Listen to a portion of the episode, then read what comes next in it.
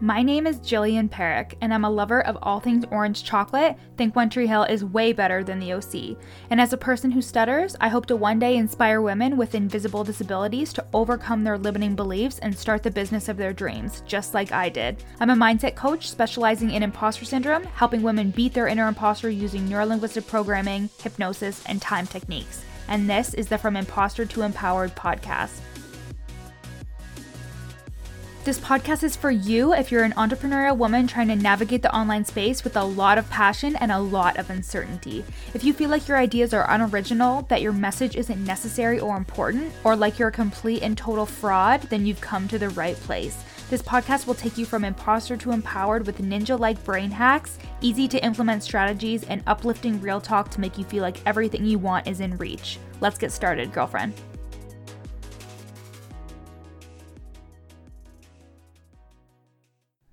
Everybody, welcome back to the From Imposter to Empowered podcast. So, today is January 2nd. I'm recording some more podcast episodes for you guys for this month. And I wanted to remind you that the Mini Mindset Mastermind is open. And when you're listening to this, it's going to be, I think, almost the end of January, which that means that the Mini Mindset Mastermind is going to be closed for enrollment.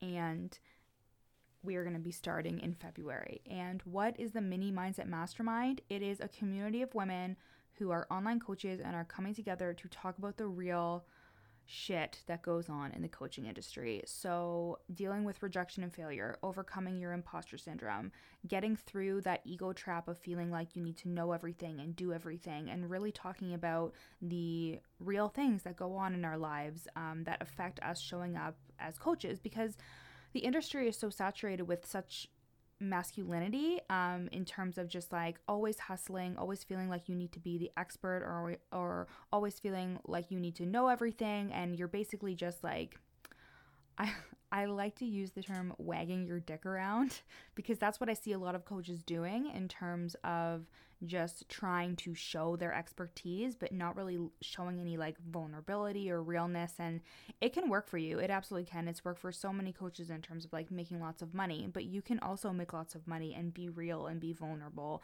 and talk about the issues that plague you um, that we all deal with but very rarely talk about. A lot of people who come to me that suffer with imposter syndrome are usually not people who are open about it. They usually don't really talk about it on their stories or don't really engage with any clients about it or anything like that.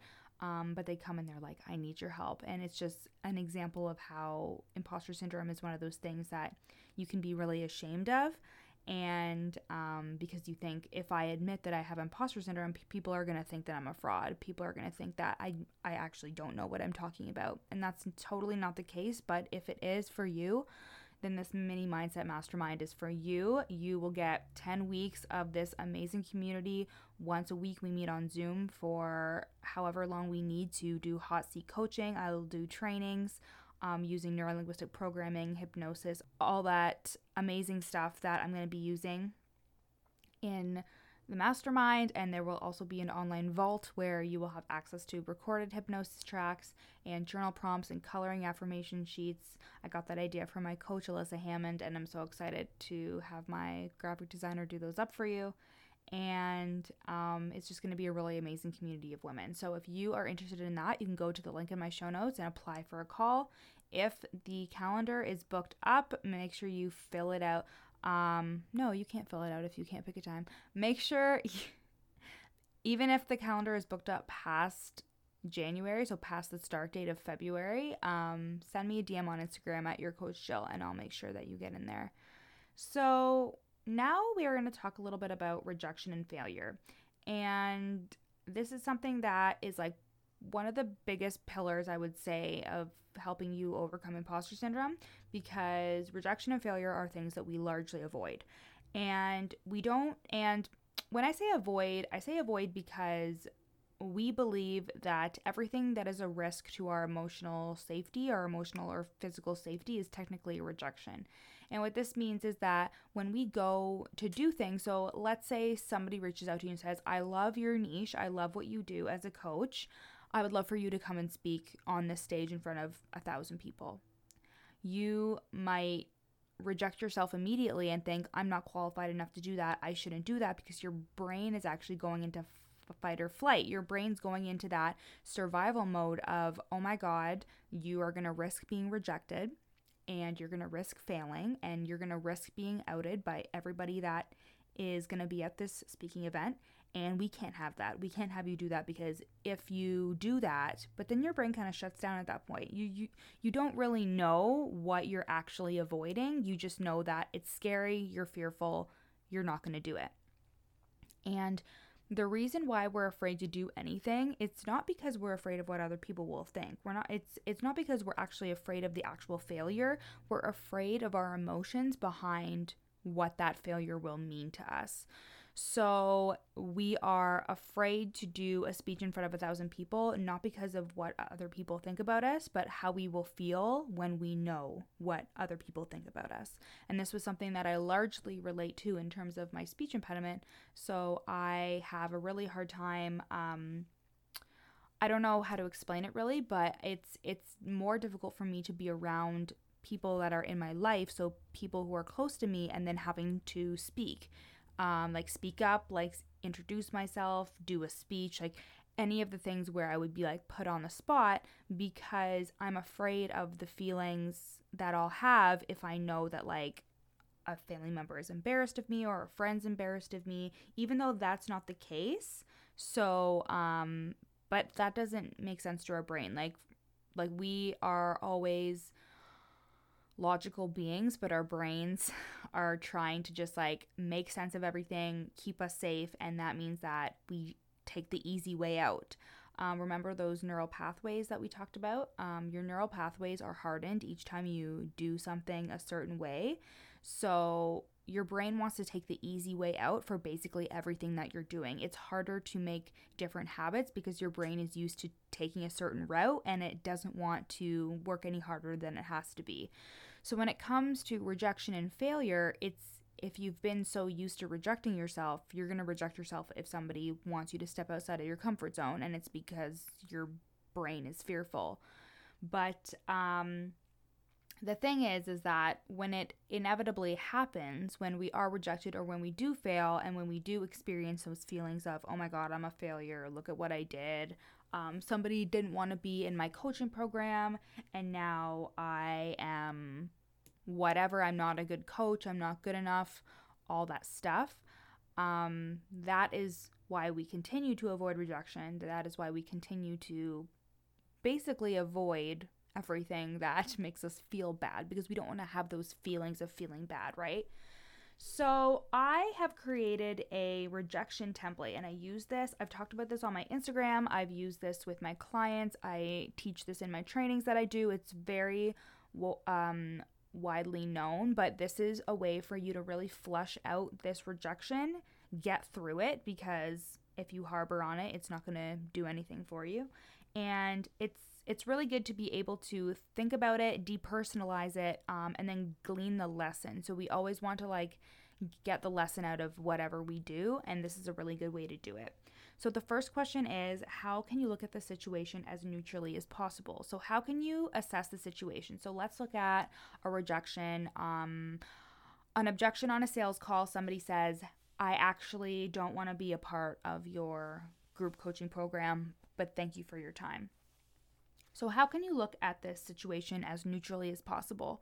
How can you assess this rejection as something that is of a third party perspective? Or if somebody were to be looking in on this, like your coach or somebody who is supposed to have an objective perspective, how would they tell you the situation? Because our brains are meaning makers and we also are really hard on ourselves. So you're obviously looking at your situation with a very biased perspective and you're looking at it all about what you're doing wrong. So this kind of neutralizes that situation.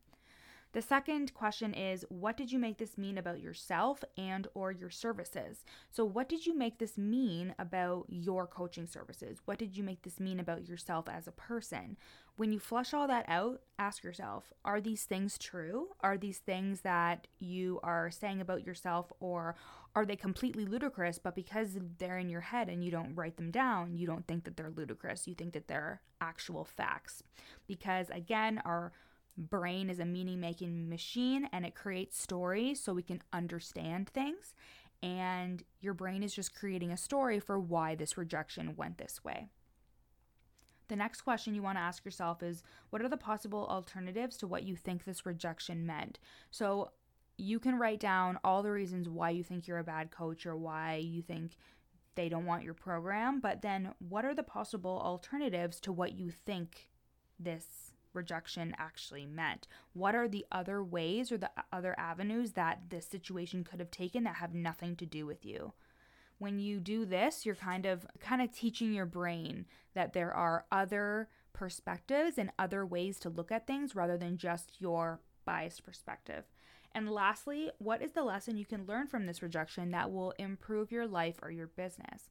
So, what is the lesson that you can take from this situation that will help inform your practices moving on? Maybe you experienced an objection that was related to money, and you can now talk to your coach watch a YouTube video, do something that will help you um, get around that objection the next time that you do a sales call. So maybe the client or your prospective client who said no, maybe they said something about um, needing a certain something in the program and you forgot to mention that or you forgot to f- focus on that specific thing when you were talking about the program everything is a learning experience. And if you look at it that way, you actually are able to get the lesson out of everything and realize that things are happening for you, not against you.